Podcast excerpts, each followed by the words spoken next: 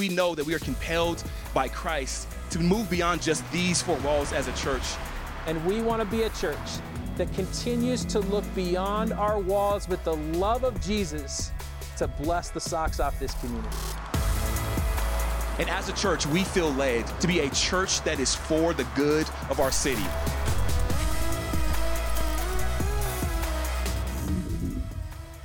Um, as Bill mentioned, my name is John. I am the pastor of discipleship here at Ascent. And one of the things that I get to do is help people find their place here.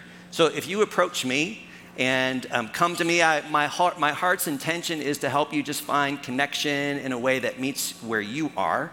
And even if you approach me with a bolo tie and Oakley glasses, I will still receive you. Okay? Good. Well, welcome. It's good to be here with you this morning. I'm delighted to be able to share with you this morning what uh, God has laid on my heart. We are in week two of a series called The In Between. And my intention always when I get up here and interact with you all as human beings is to help you move one step closer to healing and freedom.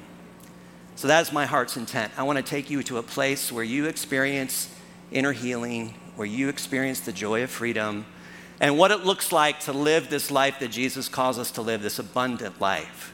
So I want to start with a practice because as I was listening to Bill talk, he was talking about how we come into this space, we're all carrying things, we got things that happen throughout the week or over this last month. So we're going to do a little practice, okay? You guys with me? Yes. Good, let's practice. So I want you to just take your hand, stick it out like this, and don't stick it in your neighbor's face, please, and just start shaking it, all right? So we're going to shake off anxiety, the need to control outcomes. We're going to shake off shirking. We're going to shake the shirk. We're going to shake off the need to control. We're going to shake off uh, resistance to change because many of us in this room, anytime we hear something new, our initial posture is, I got to resist that. So we're going to shake off that resistance to change. And we're going to shake off, again, shake off the shirking because we don't want shirkers in the building. And we shake off all of these things. And then I want you to make a fist. And now I want you to put it on your chin. All right, some of you got it right. Some of you are paying attention. Most of you, your chin is right here, I believe. Check your face just to make sure where it's located. So, I want to talk to you this morning about the art of paying attention and about the art of listening and the art of awareness, and that there's always things going on right in front of us that we're missing. And if we're not paying attention, we could walk right by significant moments, walk right by people walk by these spaces where God might want to meet us in these particular spaces. And so we're stepping into what is called the in between. And the in between space is the space of what could be. So, in this space of the in between, could is good. Now, I want to read a statement to you, and then I want to invite you just to sit with it for a moment and see how it feels as you hear it. See, do you resonate with this statement? So, read this as I stated. The God of your understanding is just that the God of your understanding. What you need is the God just beyond your understanding. How does that feel for you? You're like, first of all, don't tell me what I need. I'm not even sure I need that. But maybe you think that that's the God that you're interacting with, the one that's just outside of your understanding, the one that lives in this space of mystery and uncertainty, that you can't control certain outcomes, that you're like, I'm not quite sure what to do in this space of unknowing. And there's a part of me that wants to know what I'm looking with, and yet this God, this mysterious God, lives in this space just outside of my reach. So, how does that feel for you this morning? Last week, Quincy invited us into the in between, and he took us through the front door. And for those of you who said yes to the invitation to step into the front door and begin this journey, you may have experienced some discomfort in that space. And he left us with a question last week. And he asked the question What is it that's keeping you from loving yourself? And so often it's easy to love God and it's relatively easy to love people, but when we come and we turn that towards loving self, there's a resistance that rises up in people, even when we hear the term, it's okay as God invites you into that space. So, what came up for you as you were sitting in that space of why is it difficult for me to turn that towards me and, and begin to love how God made me, who I am, as somebody created in his image and likeness? And so, as Quincy invited us into that space last week, what did it bring up in you? And this morning, he asked me to take us into the dining room. And so we're going to step into the dining room through the front door. And you'll notice in the dining room that there's a table, and around the table, there are people. Now, I refer to Quincy as a spiritual architect. He's the one who created this journey called the in between. And as I sat with Quincy and asked him questions about, okay, exactly how do we take these concepts that seem very abstract and bring them down into our current reality? And we began to unpack it. And it occurred to me that when Quincy brought up this concept of the in between, my wife has been playing with this idea of the in between for years and years and years. And the more I get to know Quincy, the more I realize that Quincy and my wife are very similar. They kind of live in these abstract places, and they're delightfully strange in so many good ways. And so I was like, okay, I've got two of you now that live in kind of this beautiful artistic space. And uh, as I was talking to Shannon about Quincy introducing the in between, Shannon just recently wrote a book, and I, I just wanted to share it with you. It's called The In Between. And she did not know that Quincy was creating this learning journey that we're going to be on for the few next weeks. So, again, the in between. This is Shannon's story of God intervening in a story of her life where she was battling cancer in her 30s. We had two little kids. We had just planted a church, and how God met us in that in between space, and how God brought healing to my wife's life. She's still here after 20 years. She's free and clear. So, I just, I think it's a great story. I'm proud of her for writing the story and just throwing it out in the world. It's always difficult when you make yourself vulnerable and you just toss out your created thing into the world because then it opens you up for people to be like, that was terrible or that was wonderful. All kinds of things can come your way. But she has stepped into that space. And so when Quincy and I began even curating and talking about the in between space, I kept asking Quincy questions. So, exactly what are we looking at?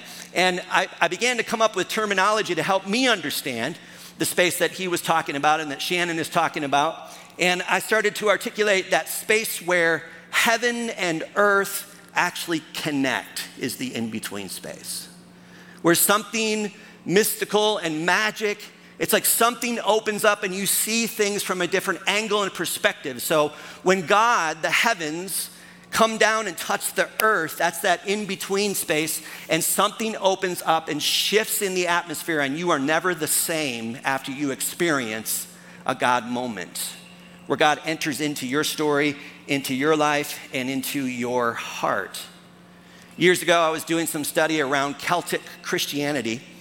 And the Celtic Christians came onto the scene about 200 years after the time of Jesus on earth.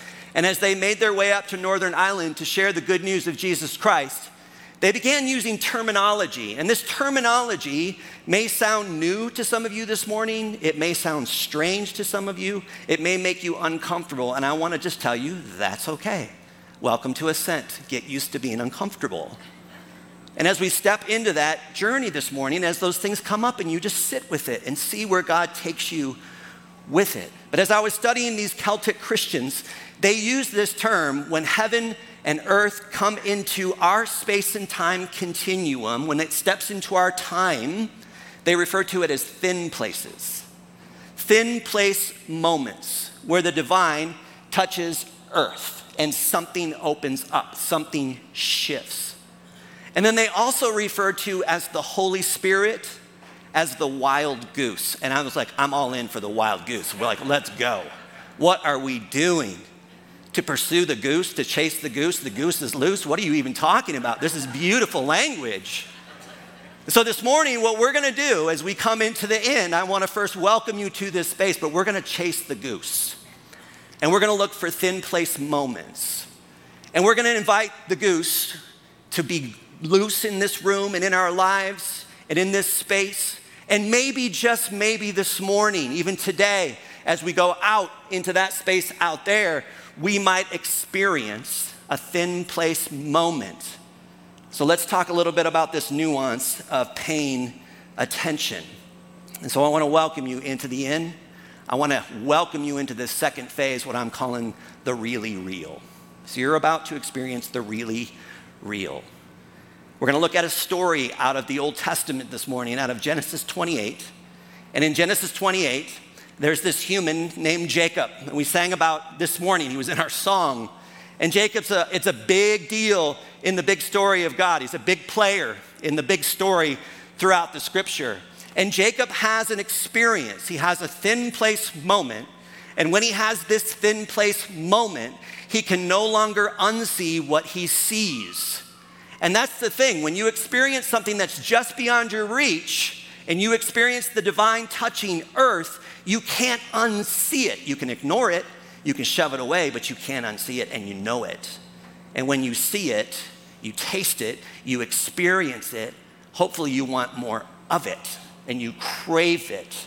And you're like, I will do anything to situate myself to experience thin place moments, moments, and I will do everything I can to pursue the wild goose because I don't want to go through life with complacency. I don't want to become indifferent.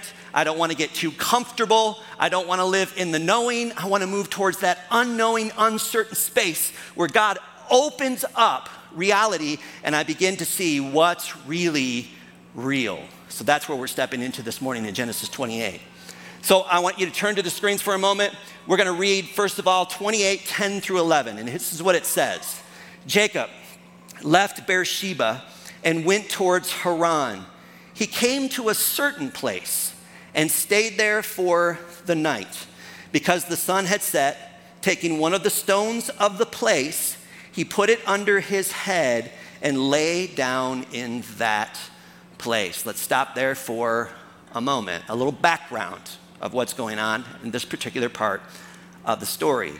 Jacob, first of all, is running away from his life.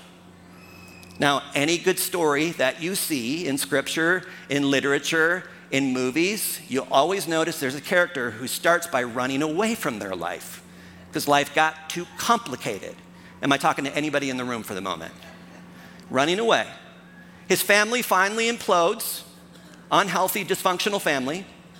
His, his dad is on his deathbed. His dad is Isaac, who's also a big deal in God's story. Jacob comes from Isaac, he and his twin brother Esau are in a major conflict. And here's what's going on Jacob wants the birthright that rightfully belongs to Esau, who is the first one out of his mother's womb. And so Jacob wants that birthright, that blessing from dad before dad dies. And so Rebecca, the mom, colludes with Jacob, and they come up with a plan to deceive the dad and steal the birthright. And so they, they deceive dad, steal the birthright. It's now Jacob's birthright. He gets the blessing, he gets to carry on the legacy. And then Esau hears about what happens. Rebecca overhears Esau talking and he vows to kill his brother. Welcome to the biblical narrative, it's quite complicated. And so these two have this major conflict going on. Jacob is running away from Esau because Esau wants to kill his brother. And so mom says, Hey, you need to go move in with Uncle Laban out in Haran. Like, dice out now, blow. And so he's on his way out. He's running away from conflict. So instead of dealing with the conflict, instead of looking at it, instead of possibly working it out in an unhealthy move, Jacob runs away. Mom perpetuates it. The family's in chaos. And now we have a dysfunctional family. Welcome to humanity. And that dysfunction, that dysfunction that they're not looking at and won't deal with continues to bring more dysfunction into Jacob's life. And if you go on with Jacob's story, it's just like one piece of dysfunction after another. It gets really complicated and ugly. And this is the guy. This is the guy that God chooses and says, Yeah, I can work with this. This is great. This is great material right here. This is how I'm going to bring out redemption in the world. And Jacob, comes to a certain place. And what I love about this particular part of the story is that it just calls it a certain place.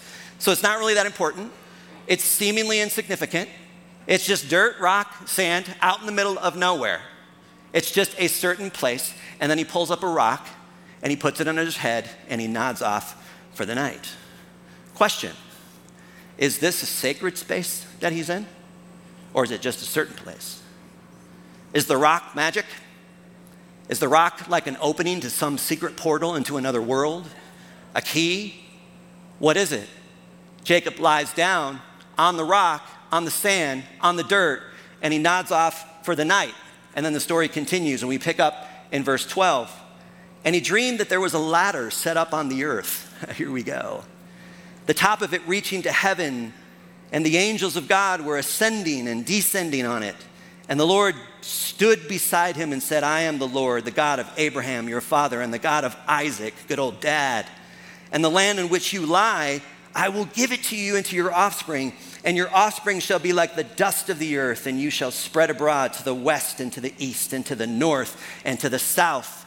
And all the families of the earth shall be blessed in you and in your offspring. Know that I am with you and will keep you wherever you go and bring you back to this land, for I will not leave you until I have done what I have promised. Typical dream.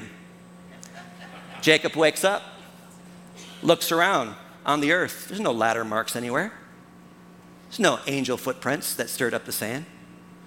Same rock, not magic. Same dirt, same place.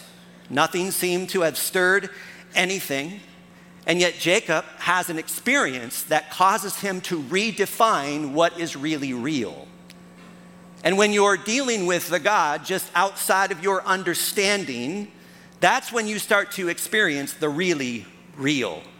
We have our version of reality, and then God says, I want to open up something, I want to pull back the curtain, I want to pull up the corner of the rug, and I want to show you what's going on just underneath the surface. You think it's just sand and rock and air and the same certain place. It's not. There's a whole other world going on in this moment. So when you experience the thin place moment and you experience God interacting with your time and space and in your time and space continuum, the question is, is what do you do about it? How do you respond? Do you hold on to your current view of reality do you hold on to your understanding of God? Or do you open yourself up into a more expansive space and say, maybe God is up to something else and I just wasn't aware, and now I'm becoming aware that God is meeting me in this time and space? We read on in the story, verse 16. Then Jacob wakes up, the text says.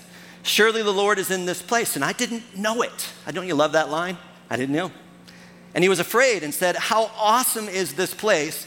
This is none other than the house of God, and this is the gate of heaven. Again, was this place special? Was it significant? Did this place become holy, or was it already holy before he got there? And the fact that it's holy, he just became aware that it was already holy. The ground itself didn't become a holy space in that moment. The ground itself was already holy. God inhabited that space, and it was as if God says, Here's what we're going to do. We're just going to pull back one edge of the earth, and I want to show you something. Just a glimpse of something else going on right here within this world. So God pulls back that thread, pulls back that veil, and reveals the really real.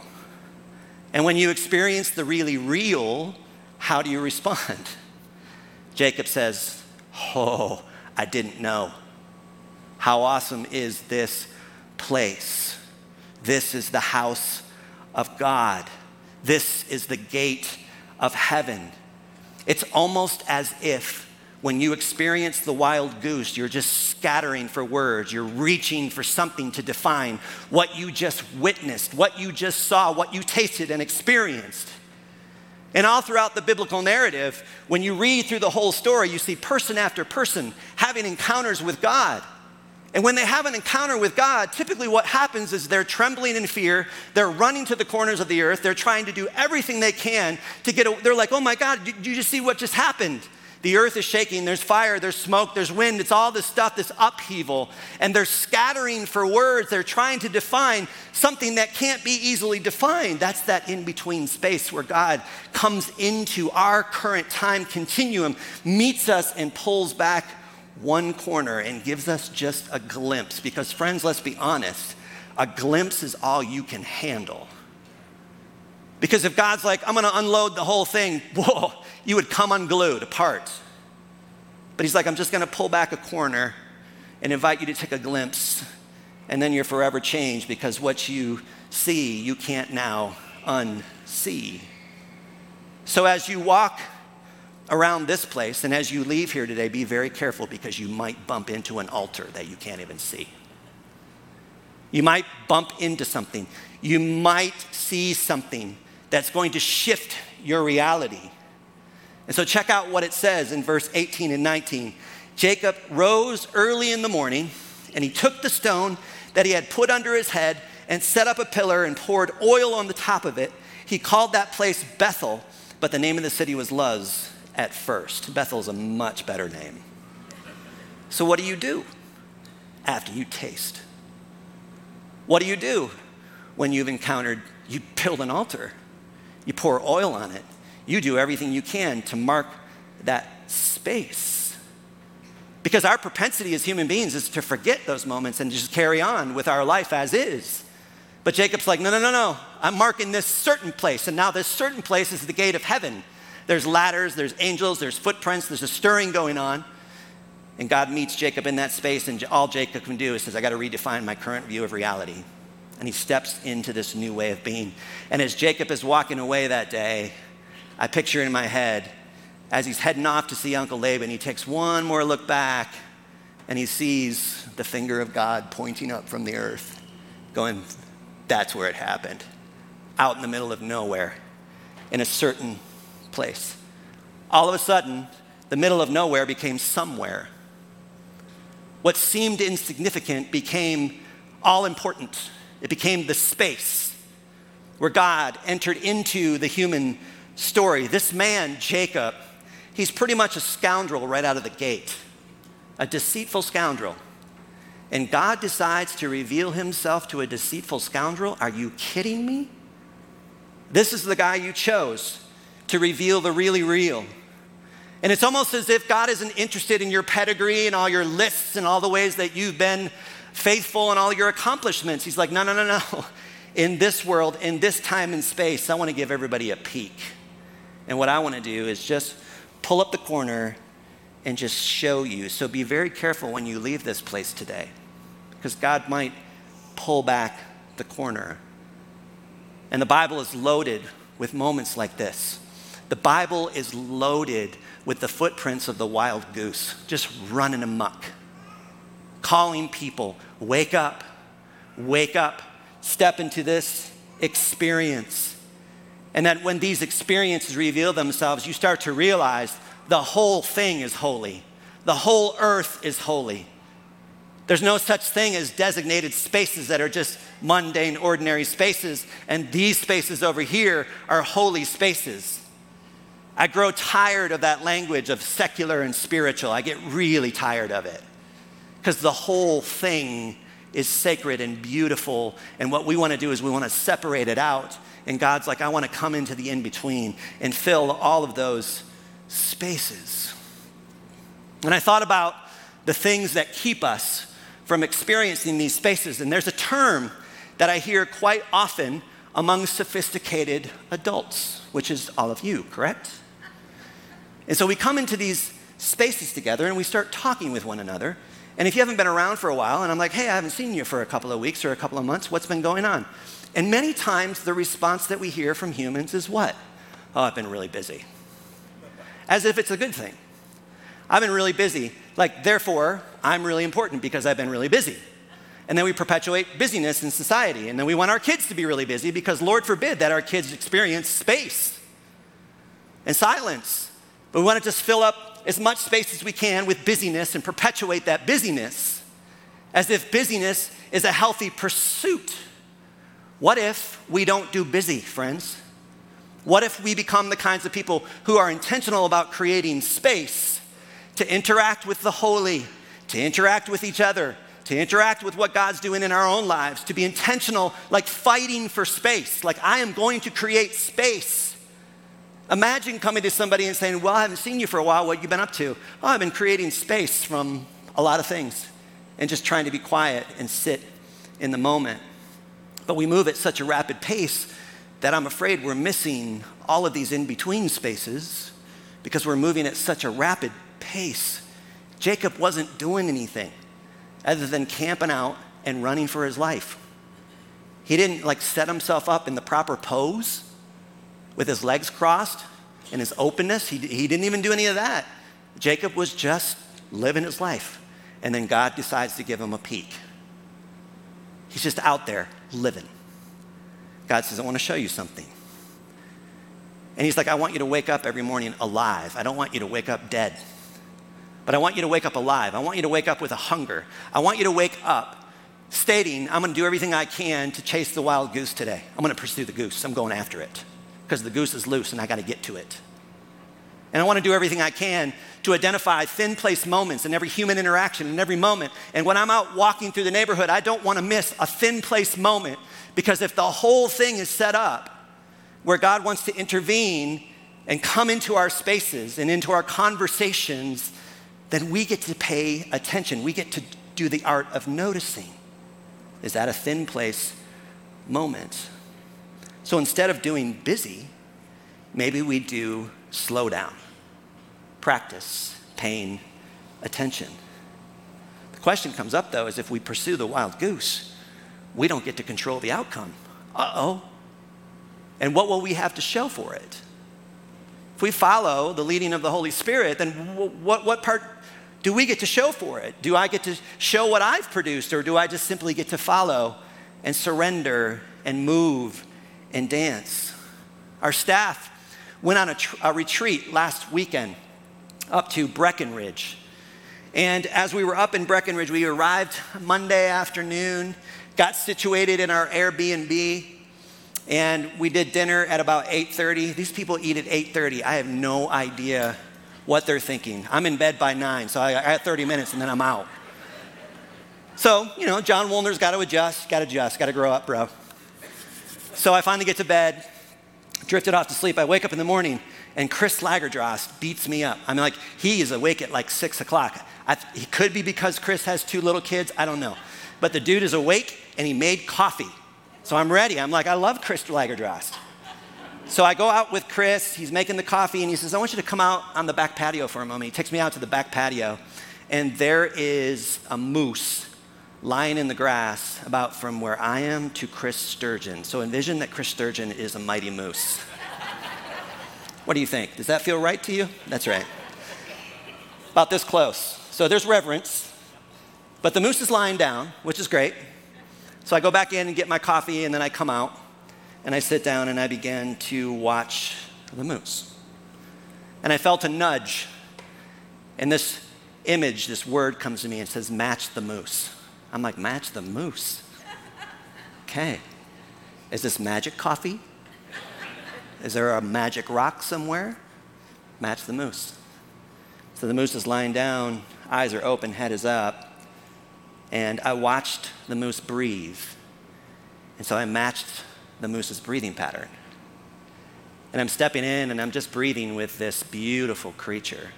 And then behind this creature are the mountains and trees, wind rustling through the leaves. And I'm like, I'm thinking, is this, is this a thin place moment? Where I'm experiencing something bigger than me, something more beautiful. So I just matched the moose as I was chasing the goose, aligning myself with what God was doing in that moment.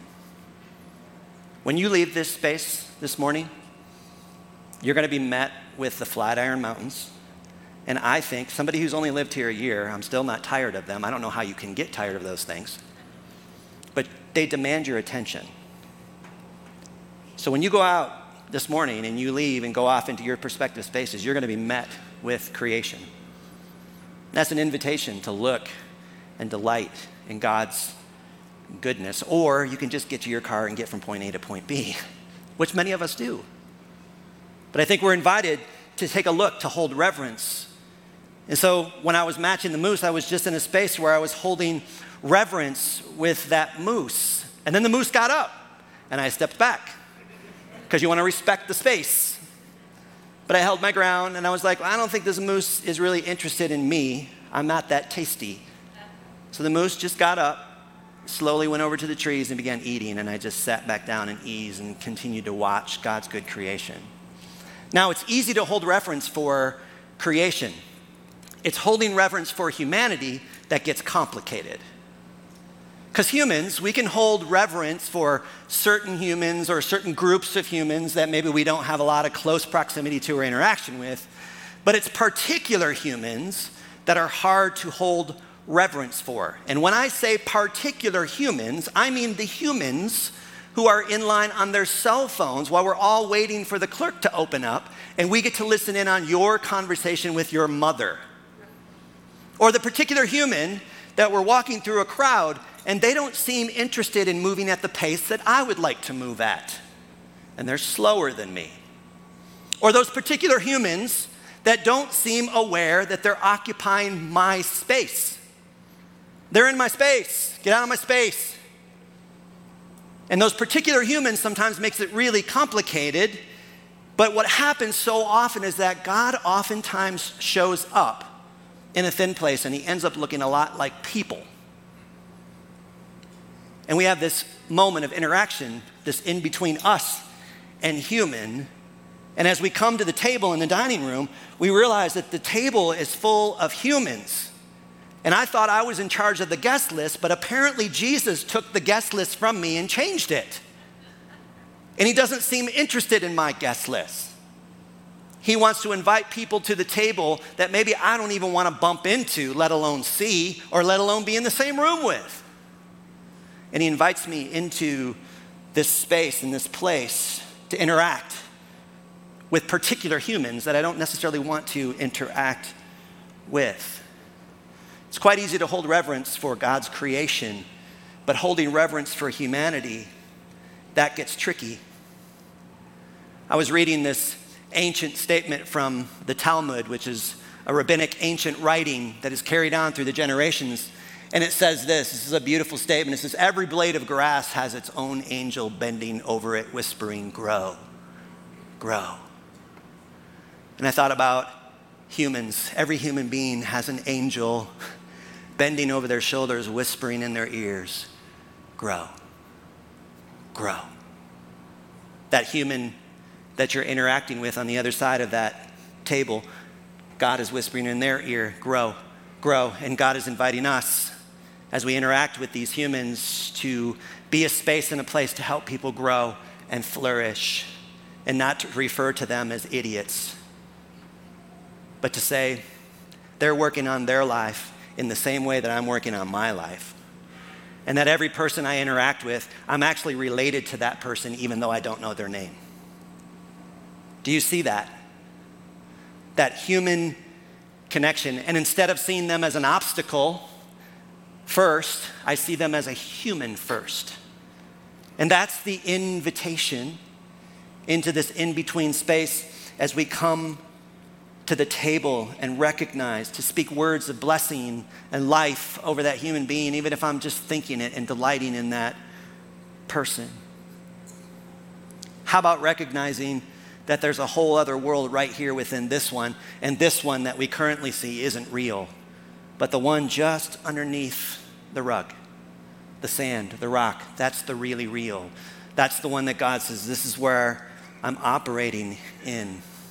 That morning, as I was matching the moose, I went inside and we had our first session together that Bill was leading us through. And I felt an invitation from the wild goose to delight in people.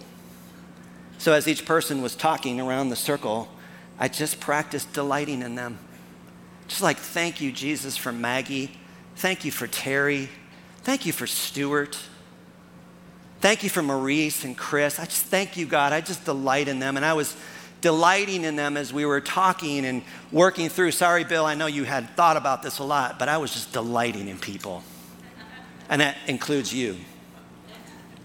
And just delighting in God's good created beings. And that night, I did get to bed by 9:30, which was sweet. As I drifted off to sleep, I felt an invitation from the Spirit. Now I want you just to delight in yourself. I was like, oh, you want me to step into the flow? I delighted in God, creation, others. Now I just want you to delight in you. And I began to thank God for my body, and I thanked God for my ability to, to be who I am today. And I thanked God for my experiences, and I thanked God for allowing me to walk that morning up to some of the ski resorts and talk and interact with other human beings, I thanked God for the way He made me. And I delighted in myself as a way of delighting in people and a way of delighting in God. I want to leave you with a couple of practices this morning. First of all, friends, I want to invite you to fight for space. We can't do busy. We got to be done with busy. Ugh.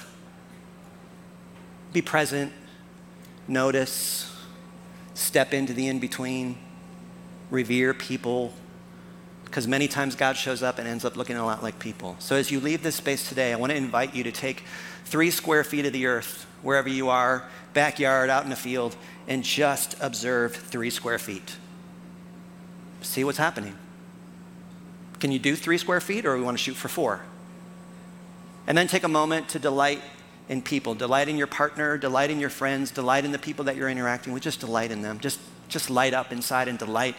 And then the last thing is maybe for 20 minutes this week, you can just take your hand and trace it on a piece of paper and then draw the wrinkles, the veins. Some of you have freckles, scars, and just draw your hand and delight in this created part of your body. Thank you for this hand. Let's practice stepping into the in between. Opening ourselves up to the possibility that as we leave this place today, we might bump into tables, we might, we might come up against the gate of heaven, we might, we might see a ladder. You just never know. Holy Spirit, we open ourselves up to your reality, and we ask that you, above all, would be honored as you meet us in the in between help us to wake up. We can't afford to go one more day without waking up to your reality. So wake us up. Help us to pursue the goose because the goose is on the loose. And we want to just grab on for the ride of our lives and see where you take us. Thank you, Holy Spirit. Thank you, Jesus.